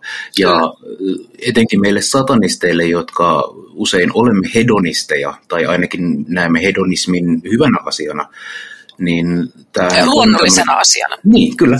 Niin, siis tämähän on, tämä on kaksiteräinen miekka, koska ää, jos mulla olisi nappi, jota painamalla mä saisin hyvän fiiliksen, niin vittu mä istuisen sen napin päällä. Ää, ja mä, samaan aikaan mulla on taskussa purkillinen bensoja, joita mä tarvitsen aina silloin tällöin. Niin, mä, siis on... Joo, jos meillä on aineita, joista tulee hirveän hyvä fiilis, ja niitä on vaikka kuinka paljon, ja osa niistä on helpommin saatavilla kuin toiset, osa on laillisia ja toiset ei, niin kyllähän me halutaan kokeilla asioita, varsinkin jos ne on niin kuin järisyttäviä tai mieltä ylentäviä tai kerrassaan orgastisen ihania, niin silloin, silloin me ajaudutaan helposti niiden ääreen. Minä toisin tähän väliin ö, keskustelua kiihoittelevaa faktaa taas. Ja kun itse per, jään ehkä hieman juminkin siihen, siihen logisuuden ja johdonmukaisen hakemisen, niin minä, minä esitän nyt kaksi äh, erittäin vastakkaista havaintoa. Mainittiin aikaisemmin tämä yleinen viisaus, että, että kieltolait eivät toimi. Mainittakoon, että maailmassa on edelleen monia monia maita, pääasiassa muslimimaita, jo, joissa kieltolaki on olemassa, ja no, tässä tullaan sitten siihen, että mikä on sitä todellista käyttöä, mikä, mikä ei, mutta jos katsoo raportoituja lukuja, niin no, kyllä vittu toimii, mutta, mutta tosiaan siihen vaikuttaa tietysti sekin, että jos on esimerkiksi uskonnollisesti erittäin sitoutunut tähän näihin asioihin, niin, niin silloin todennäköisemmin noudatat sitä. Toinen sitten on yksi näistä esimerkkeistä maista, joissa siis, siis huumeita ei ole laillistettu, mutta niiden käytöstä tai käytön rangaistattavuus on poistunut vuonna 2001. Ja tämä on tunnettu ja usein käytetty esimerkki Portugal. Mainitaan, että siis Suomi ja Portugal lähtötilanne äärimmäisen erilainen ja kaikki maat on erityyppisiä ja kulttuurit on erilaisia ja muita. Portugal, kun laitto tai teki tämän ratkaisun, niin siellä oli todella, todella synkkä tilanne huumeiden väärinkäytön ja huumekuolemien kanssa. Mutta sen jälkeen, kun rangaistavuudesta, rangaistavuus poistettiin, niin hoitoon hakeutuminen on lisääntynyt 60 prosenttia, 90 prosenttia on pudonnut huumeiden käyttöön assosioituvasta HIV-tartunnoista heroinin käyttö on käytännössä, niin kuin, ei nyt kokonaan loppunut, mutta, mutta ketään ei kiinnosta enää heroini. Kaik, sen, sen, tai sitten sen tilalle nuorien ihmisten kannabiksen käyttö on taas sitten noussut varsin paljonkin. Huumekuolemat tippu Euroopan yhdistä korkeimmista, mikä oli 131 per miljoona ihmistä, tippui kolmeen per miljoona ihmistä. EUn keskiarvo on 17,3. Suomen muuten on 0,5, joten me tosiaan ollaan huonoja käyttämään huumeita. Ei me olla hyviä Ää... käyttämään huumeita, me ollaan huonoja kuolemaan huumeisiin. No niin, se voi sanoa tietysti näinkin. Ää, ja, ja huumeiden katu, katumyynnin arvo romahti totaalisesti. Portugal on yksi näistä maista, jotka on tosiaan tehnyt tämän radikaalin linjauksen. Ja yksi, mikä varmasti vaikuttaa näihin tuloksiin, on se, että hehän siis moninkertaisesti sen yhteiskunnan tuen, minkä he antoi tälle hoitavalle työlle. Sekä siis sille sosiaalityölle että hoitotyölle että kaikelle muulle, mikä siihen liittyy. Mm. Suomessa lähtötilanne varmaan sen suhteen on vähän parempi, jos kuten todettu, meilläkin voisi olla paljon enemmän resursseja käytössä tämmöisissä asioissa. Et Suomessa on jo olemassa hoitoverkostoja ja no sen taso tietysti voi vaihdella, mutta, mutta et niin kuin veikkaan, että Portugalin lähtötilanne oli paljon heikompi. Jo nimenomaan siis Portugalin nämä tilastot on jyrkästi pudonneet suunnilleen sille tasolle, mitä ne on Suomessa. Joo. Niin. No siis mm, aikaisemmin sanoinkin, että tämä olisi, se, tämä olisi sellainen maailma, missä mä haluaisin elää, jossa on enemmän rahaa tukiverkostoille ja vähemmän rahaa, rahaa rankaisujärjestelmille. Mutta se, mikä Suomessa on tällä hetkellä tilanne teknologian avulla on se, että päihteiden hankkiminen laidasta laitaan on mahdollista kenelle tahansa, jolla on älypuhelin ja osaa kirjoittaa tekstiviestejä. Ja siihen on olemassa toki niin kuin omat hämäräperäiset niin kuin kanavansa, mitä kautta voidaan päihteitä hankkia, ja niitä nyt en sano ääneen, mutta tietäjät tietävät. Mutta siis kun päihteitä, mitä tahansa voi hankkia kaupungissa elävä ihminen kotiovelleen toimitettuna, niin ne ei ole, siis huumeet eivät enää ole, ole niin kuin hämärien syrjäkujien mestoja, vaan, vaan ne on kaikilla. Kaikilla on mahdollisuus hankkia päihteitä. Niin, niin silloin sen käyttäjäkunnan kriminalisointi on, on mahdotonta, koska koska kaikilla on mahdollisuus siihen. Me voidaan, mm, sano vaan. Niin, meidän siis sanoa, että mun täytyy kyllä myöntää, että tuolla silloin kun käyttäjäkunnan kanssa on tekemisissä, niin, niin eihän vaikka ihminen olisi käyttänyt päihteitä tai hänellä olisi niitä mukanaan, jos ei niitä nyt ole tosissaan kiloja matkassa, niin eihän kukaan silloin poliisille mitään soittele. Et niin kun, se kriminalisointi käytännössä et, erityisesti mikäli ihminen vaikka tulee hakemaan apua pointiinsa, niin, niin tota, tarkoittaa enemmän sitä, että poliisilla on mahdollisuus puuttua, jos nyt porukka kulkee nyssäkät taskussa ja on diilaamassa pikkulapsille. Joo. Äh, Tämä muuten on edelleen Portugalissakin kriminaali. Niin, se on hyvä. et, et niin kun, ei se, että sä käytät päihteitä, estä sua hakemasta apua tai saamasta apua. Sä et joudu siitä poliisin kanssa tekemisiin, etkä sä joudu, ei, ei sulle tule sakkoja siitä.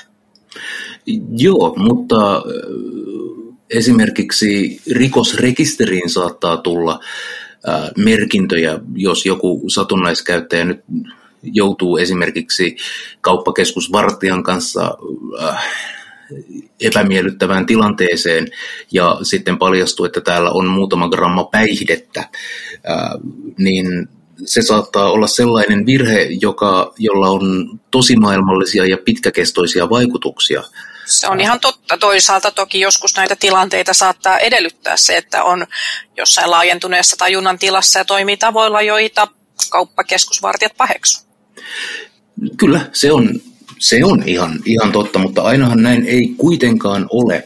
Ja sanotaan, että työssä, työssä käyvä ja työstä suoriutuva ää, niin kuin, no, satunnaiskannabiksen polttelija ää, on kuitenkin rikollinen ää, jo periaatetasolla ja joutuu jatkuvasti niin kuin salailemaan tätä toimitustaan.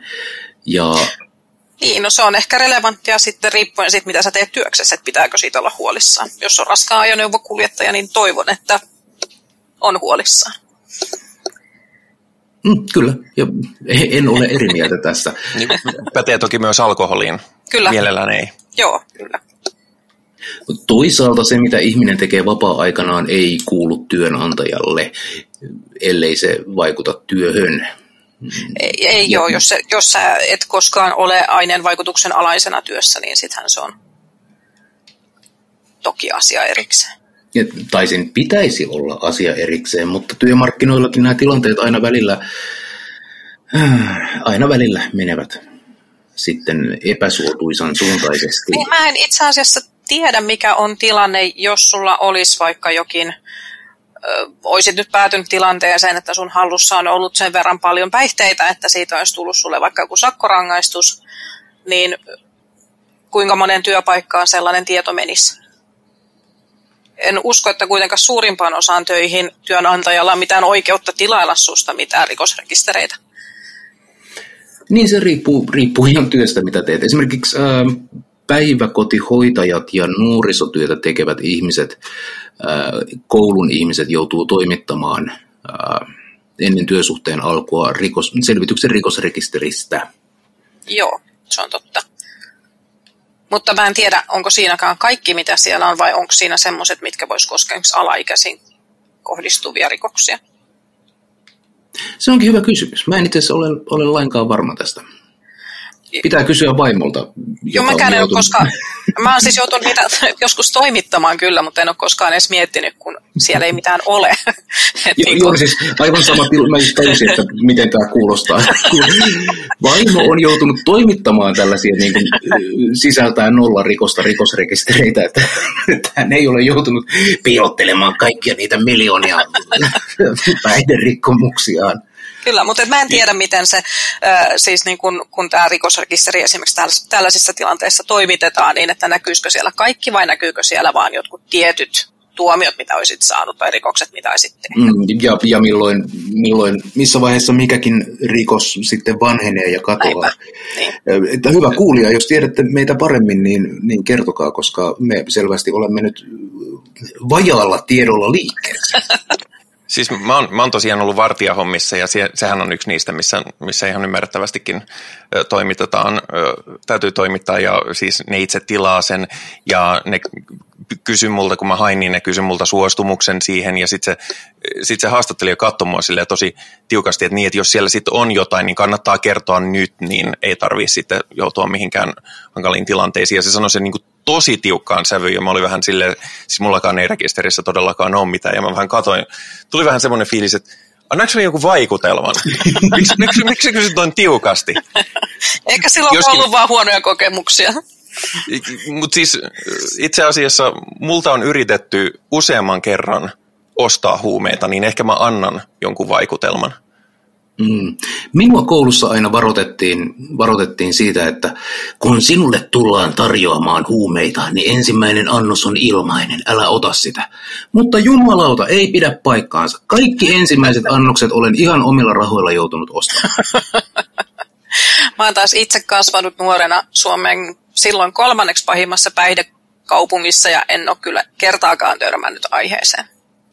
Sama muuten, mä en tiedä kuinka paha, mutta mä oon siis ollut teini-ikäisenä Hyvinkäällä, joka, joka niin kuin on vähintään Suomen kolmanneksi paskin kunta.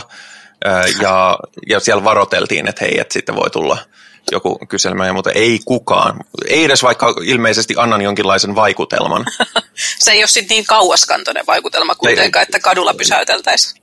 Tai sitten se oli niin hyvä vaikutelma, että, se on, että ne on vaan katsonut, että joo, tolla on jo. Ei tarvi, ei tarvi kysyä. Mutta siis päihteitäkin on, on erilaisia ja sekin on hyvä tuoda ilmi. Mä usein siis, äh, no kannabiksen laillistamisen puolesta olen, olen ehdottomasti sitä mieltä, että sen tulisi olla laillista. Äh, ja jos me mennään johonkin psykoaktiivisiin aineisiin, niin tota, niiden pitäisi myös olla koska sanotaan, että joku taikasieni nyt ei varsinaisesti ole koukuttava bilehuume, eikä välttämättä edes joka kerralla mielekäs kokemus, joten ne hirveän vähän niin kuin, aiheuttaa vaaratilanteita. Mutta sitten kun me puhutaan näistä niin kuin, kovista päihteistä, niin siinä olen kyllä valmiimpi nostamaan, nostamaan sitä rajaa ja ää, esimerkiksi amfetamiini ei nyt välttämättä ole sellainen päihde, jonka jota haluaisin pois niin kuin kiellettyjen tai ainakin paheksuttujen aineiden listalta. Mitä mieltä olette? To, toisaalta aika monilla, monilta löytyy amfetamiiniresepti. On, mutta lääke on lääke, niin kuin sanottu, on myöskin yskänlääkkeitä. Mm. Niin, kuin, niin, niin kauan kun niitä käyttää niin kuin lääkäri käskee, niin luultavasti on turvallisilla vesillä. Mä kyllä nyt vähän kirskuttelen hampaita tämän kannabiksen kohdalla. Miten niin, sä siitä, siitä meillä on ollut erimielisyyksiä. Niin, miten sä määrittelet, että se on miedompi päihde kuin vaikka amfetamiini? Um, meinasin sanoa jotakin, mikä kriminalisoisi minua, mutta ootas, mä mietin nyt, miten tätä muotoilen. Amfetamiini ja kannabis vaikuttaa rakentavanlaatuisesti eri tavalla sinun tai ihmisen niin kuin, mieleen ja käytökseen, siitä me varmaan ollaan, ollaan samaa mieltä. Myöskin amfetamiini on oman käsitykseni mukaan ja kuulemieni tarinoiden mukaan äh, enemmän äh, addiktiota herättävä kuin esimerkiksi kannabis. Sitäpä en tiedä, mutta täytyy myöntää, että nyt en ole nähnyt mitään lukuja siitä, että kuinka moni kannabiksen käyttäjä tai amfetamiinin käyttäjä käyttää sitä vaan niin kuin viikonloppuviihdetarkoitukseen ja kuinka moni sitten jää koukkuun. Ähm, amfetamiini sen lisäksi, että mun mielestä nämä kaikki on vähän ongelmallisia ja itse peräänkuulutan tätä omien aivojen ja oman persoonan käyttöä ja vähän ihmettelen tätä halua muuttaa sitä kemiallisesti, niin, niin tota, amfetamiinissahan yksi iso ongelma on se, että ihmiset usein käyttää jotain muuta kuin amfetamiinia silloin, kun he luulee käyttävänsä amfetamiinia. Kyllä, tämä on yksi, yksi, yksi ongelma myös. Ja siis mikä, mikä tahansa päihde, mitä sä kaduilta ostat, niin ei, ei sillä ole mitään valvontaa, koska se on laitonta. Et siis jos, jos tämä mikä tahansa päihde olisi ää, laillista ostaa, niin silloin meillä on myös lait sen selvittämiseen, että asiakkaan pitää tietää, mitä hän ostaa, kuinka paljon siinä on vaikuttavaa ainetta yömäs, yömäs, yömäs. Kyllä. Mutta mun mielestä tällä hetkellä vaarallista on se, että kannabista pidetään tosi vaarattomana. Joo, Siihen suhtaudutaan niin kuin se olisi tupakkaa, paitsi että siinä ei ollut jotain, mitä tupakan savussa on, joten näin olisi vielä terveellisempää. Ja sitten koska se on luonnontuote, niin senhän täytyy olla hyväksi ihmisellä. Joo, ei missään nimessä pidä, pidä paikkaansa. Ehdottomasti siis varsinkin niin kuin nuorille kehittyville aivoille. Ää, Eli alle 27-vuotiaille. Mm-hmm, ja ihmisille, jotka ää, opiskelevat jotain ja joiden niin kuin, no, joilla on oppimista edessään, mikä fucking everyone ikuisesti. Niin, mä just mietin, että sun puhe menee, että kellä meillä ei olisi tarvetta vielä kognitiivisille kyvyille. Kyllä, ei, mutta siis se, että kannabis on tutkitusti vaikeuttaa sun kykyä oppia uutta. Kyllä. Ja sen takia niin kun, Se heikentää ihmisen kognitiivisia taitoja ja reaktionopeutta. niin, ehdottomasti. Miksi kukaan haluaa käyttää semmoista? Meillä on aivot, jotka on ihan mielettömän hieno kapistus. Puhu omasta puolestasi. Minun aivoni ainakin ihan perseestä. Mun aivot on tosi hienot. Sama. Mun, mun, siis sanotaan, että mun aivoissa on ihan kivoja puolia, mutta, mutta kyllä, kyllä mun aivot osaa olla niin kuusipäinen konseptien välillä, että, että on niin kuin silleen, että, että joo. Ö, Mutta siis esimerkiksi, miksi ihmiset juo alkoholia? No niin. Koska humalassa on kivaa. Ja siis esimerkiksi näin olen kuullut, minulla ei ole omakohtaisia kokemuksia, mutta esimerkiksi pilvessä on, on kuulemani mukaan ihan hauskaa. Niin. Niin siis tämä tää justiinsa, että miksi haluat ja miksi käyttäisit, niin se pätee musta vielä enemmän, vielä enemmän alkoholiin, koska, koska alkoholin alaisena olevat ihmiset on, on tota, noin huomattavasti rasittavampia kuin kannabista vetäneet. Joo, mä kyllä ihan laitan tähän nämä kaikki päihteet saman, saman otsikon alle, että niin kuin, miksi niitä pitäisi käyttää. Ja niin kun, joo, mä käytän alkoholia satunnaisesti ja etenkin tämmöisiin rituaaleihin liittyen, jos nyt on joku juhla, niin nostan maljan ja niin edelleen, mutta kuten sanottu, mun geeneistä luen kiitos puuttuu tämä taipumus saada siitä jotain erityistä irti.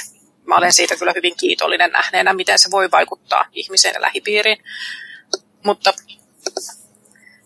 niin, sitten taas jos ajatellaan, että aikuinen ihminen, tälleen nyt tämän satanistisen viitekehyksen kautta, että aikuinen ihminen saa tehdä mitä haluaa, niin sitten mihin se raja vedetään myöskin. Mä oon käyttänyt äh, tällaista niin kuin karkeaa äh, ohjenuoraa itselleni, että mun vapaus heiluttaa nyrkkiä päättyy siihen, missä sun nenä alkaa. Äh, eli jos, siis minä voisin tämän viitekehyksen mukaan käyttää päihteitä, kunnes se vaikuttaa johonkuhun muuhun. Ja esimerkiksi rattijuoppous olisi tästä hyvä esimerkki. Joo.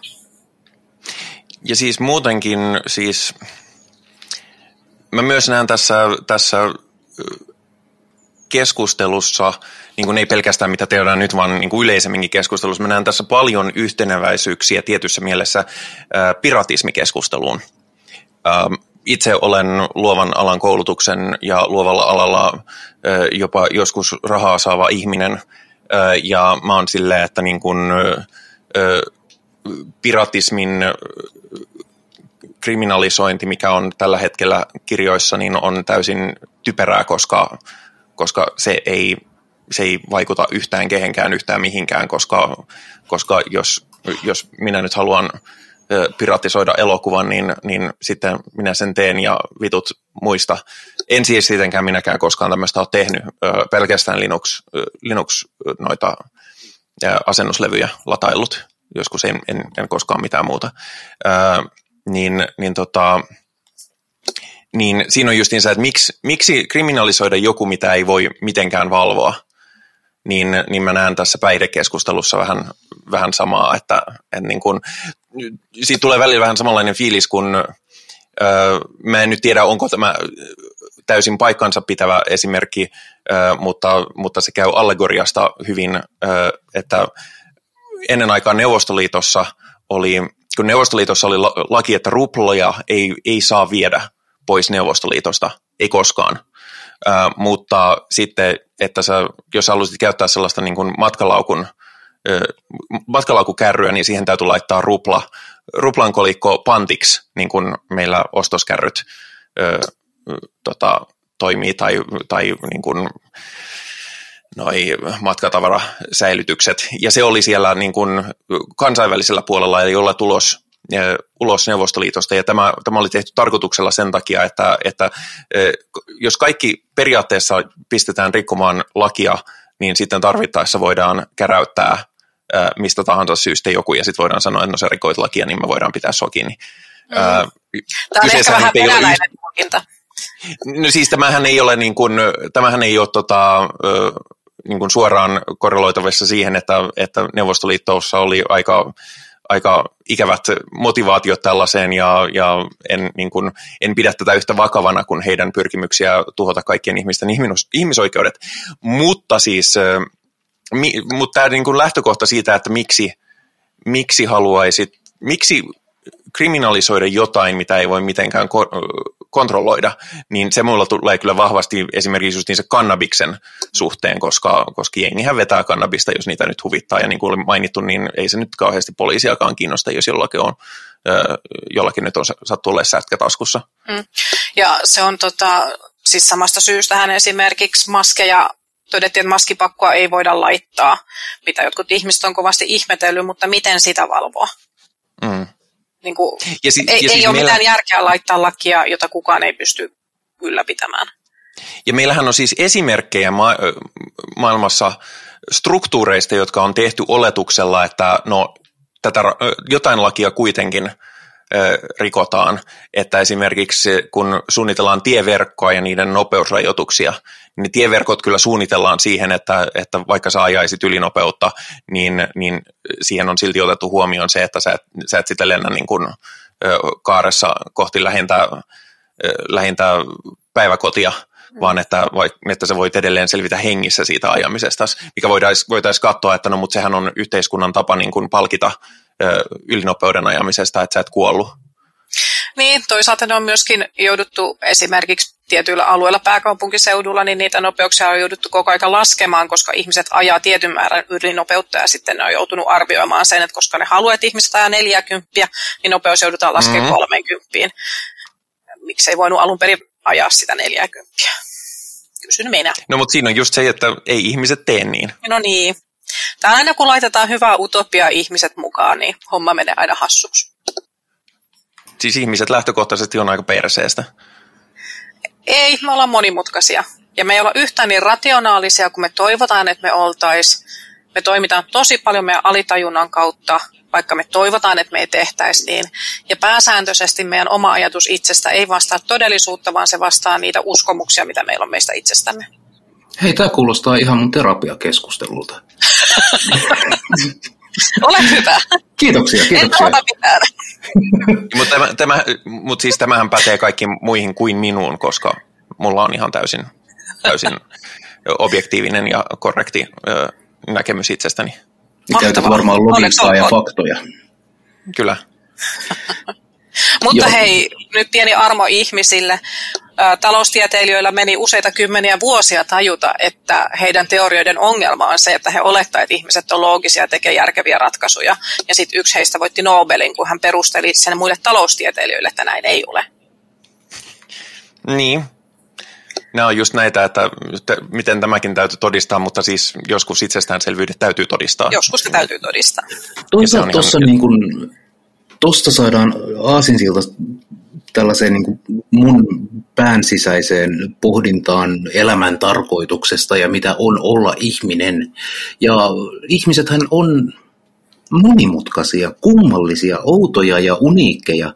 Ja joskus olisi ihan perusteltua sanoa, että tähän ihmisyyden kokemukseen kuuluu oudot kokemukset.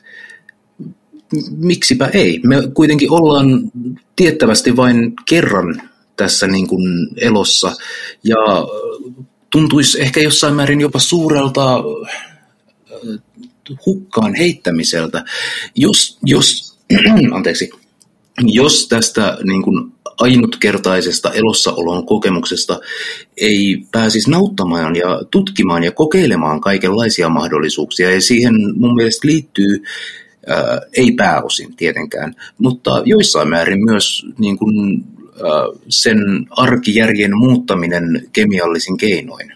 Eli ehdotetaan tulevaisuudessa siihen, ettei kaikki ole laillisia, tai siis niin kun, ei suinkaan se, että kaikki päihteet on laillisia, mutta ensimmäinen kerta on laillinen. No, no, no ehkä. Kyllä siis, joo, Onko se myöskin itse asiassa, joo. Muutetaan meidän valtiojärjestystä siten, että ensimmäiset huumekokeilut per aine on ilmaisia ja kelakorvattavia. Mutta jos se on ilmainen, niin miten se on kelakorvattava? Ai siis, anteeksi, tarkoitin, että ensimmäinen kerta on ilmainen ja valtio kustantaa sen ja loppuihin tulee sitten äh, kelakorvaus, joka vähenee aina per keississä niin kuin nautista, kunnes sä sit joudut maksamaan sen koko. Tiedätkö, mikä tässä on ongelma? En näe yhtään ongelmaa. No ei siis, mä näen suoraan yhden ongelman, ja se on nyt tämä, että näitä aineita tulee enemmän kuin sieniä sateella. Sienistä, ihan siis palataan tähän kohta, mutta sienistä sellainen hauska juttu, että äh, Suomessa kasvaa, ja tämä on nyt varoitus kaikille, äh, Suomessa kasvaa vaar- vaarallisia äh, silokkeja, jotka eivät varsinaisesti ole myrkyllisiä, mutta joilla on psykoaktiivisia vaikutuksia.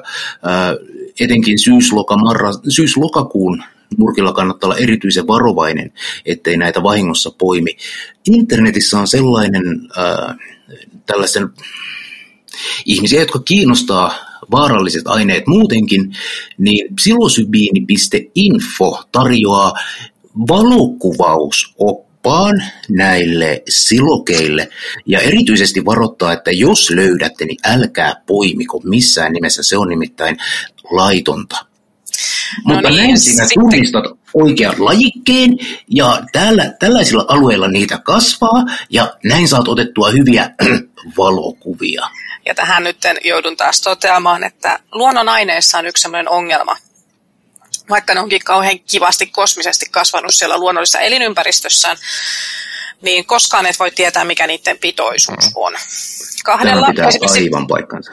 esimerkiksi kahdella vierekkäin kasvaneella, sanottakoon vaikka sienellä, saattaa olla- olla yli tuhatkertainen pitoisuusero. Ja mitään kotikonstia sen pitoisuuden selvittämiselle ei ole. Jep, tämä pitää paikkansa. Ja en, en suosittele sienestämistä kenellekään, koska se on ihan paskaa hommaa. Siellä on märkää ja luontoa ja hyttysiä ja kaikenlaisia muitakin olentoja. Mä tykkään sienestämisestä. Mutta mä en tykkää viinasta.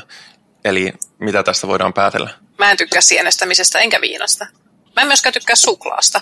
Joten, mut, Hetkinen. joten jos haluaisi tappaa mut 22 kilolla suklaata, niin sen joutuisi tekemään manuaalisesti. Okei, no otetaan sitten se kuusi litraa vettä. Kahdeksan. Kahdeksan, okei. Me, melkein selvisit. Melkein Olisin antanut selvisin. liian vähän vettä. Kyllä. No mutta asia siis, voimme päätellä, on ehkä jokseenkin monisyinen ja monimutkainen. Ja ehkä joudumme toteamaan tähän lopuksi, että, että emme ole ratkaisseet tätä ohjel- tai ongelmaa täysin. Näin vaan, mutta otetaan lopuksi, koska mehän varsinkin nyt korona-aikana tykkäämme vertailla itseämme muihin Pohjoismaihin, ää, niin, niin löysin myöskin tällaisen pohjoismaisen vertauksen, ää, vertauksen tota, ää, pohjoismaista ja huumausaineista. Ja mehän ollaan varsinkin naures, nyt korona-aikana naureskeltu ruotsalaisille, kun ei ne osaa mitään. Niin Ruotsissa on, on huomattavasti Suomea korkeampi kuolleisuus huumausaineisiin. Islannissa on vielä korkeampi, mutta Islan, Islantiin laitetaan semmoinen, semmoinen varaus, että, että kun tehdään suhteutuksia väkilukuun, niin jos Islannissa yksi ihminen tekee jotain, niin se on jo niin kuin 15 per 100 000 ihmistä. No ei nyt oikeasti, mutta siis. Mutta niitä on 300 000. Niin, vai vähemmän. Että, Joo. Niitä, niitä on jotain 250 000 kaiken Kyllä. kaikkiaan, että, että sen takia ne on mehän. Mutta siis tässäkin kohdassa pääsimme nyt nokittelemaan Ruotsille, että, että tota, noin, Joo, siis toki toi on, toi on siis täysin ymmärrettävä tilanne, koska äh, jos mä olisin ruotsalainen, niin kyllä mäkin haluaisin niin kuin, lievettää sitä ruotsalaisuuden tuskaa käyttämällä huumeita ja jos mä olisin niin, ruotsalainen, niin sit se, niin kun, tässä elämässä pidättäytyminen ei välttämättä olisi se mun top-prioriteetti.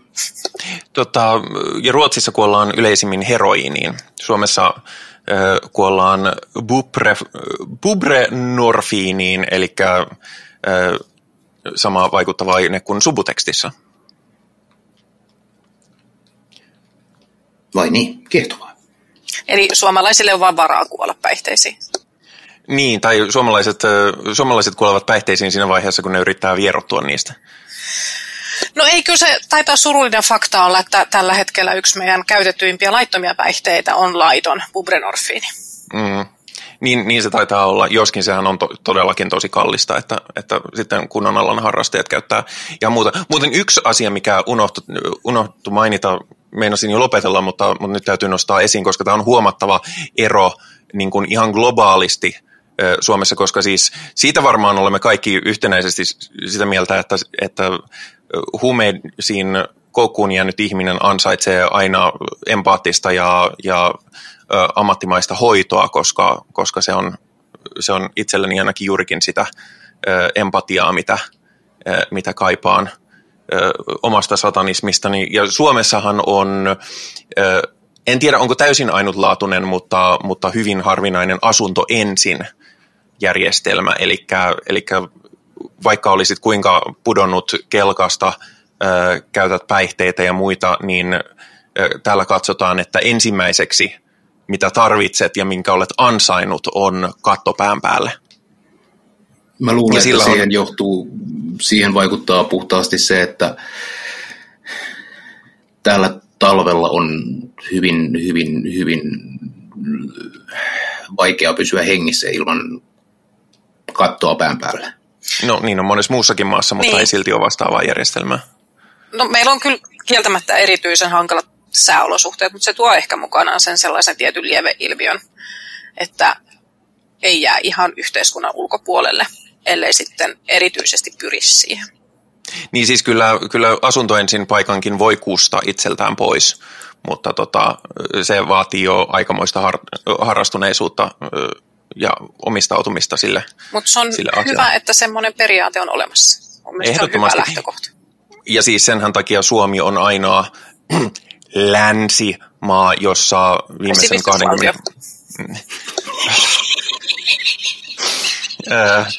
jossa viimeisen 20 vuoden aikana kodittomuus on vähentynyt. Ja, ja se, on, se on, jos nyt otetaan lapsellinen ruotsalaisille vinoilu pois, niin minusta se on ihan oikeasti asia, josta, josta voi olla, olla vaikka vihankin kaikkea nationalismia, niin olen ihan tyytyväinen siihen, että meidän maassamme tällainen järjestelmä on.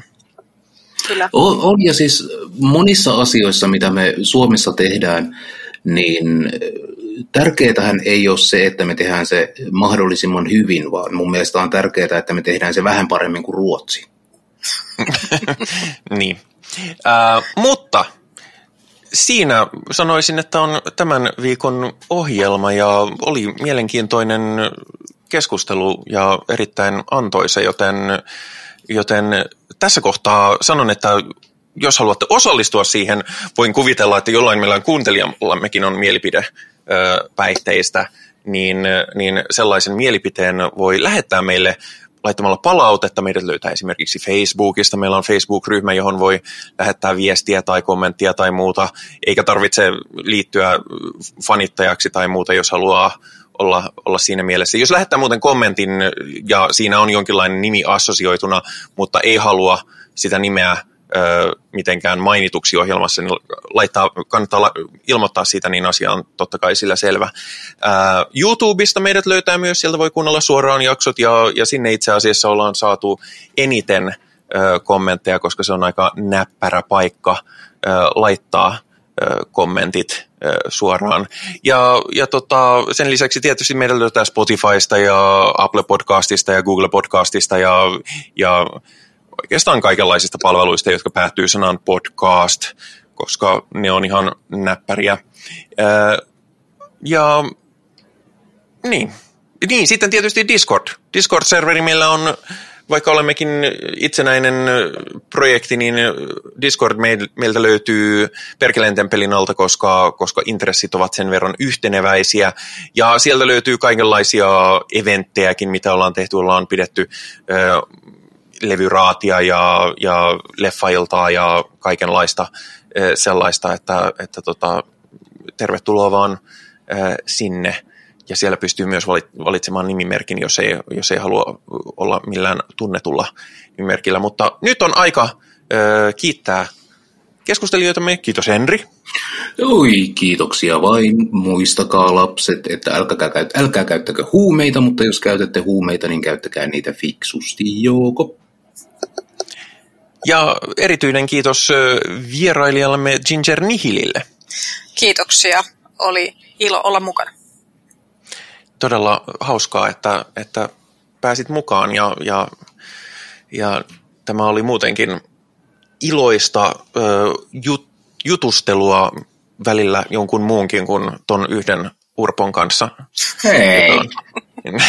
En, en toki ole tosissani, tämä on tällaista ystävällistä naljailevaa huumoria, jota, jota olen kuullut internetistä, että sellaiset pelaajat ö, käyttävät ja, ja kukaan ei koskaan loukkaannut eikä ne sano koskaan mitään ongelmallista.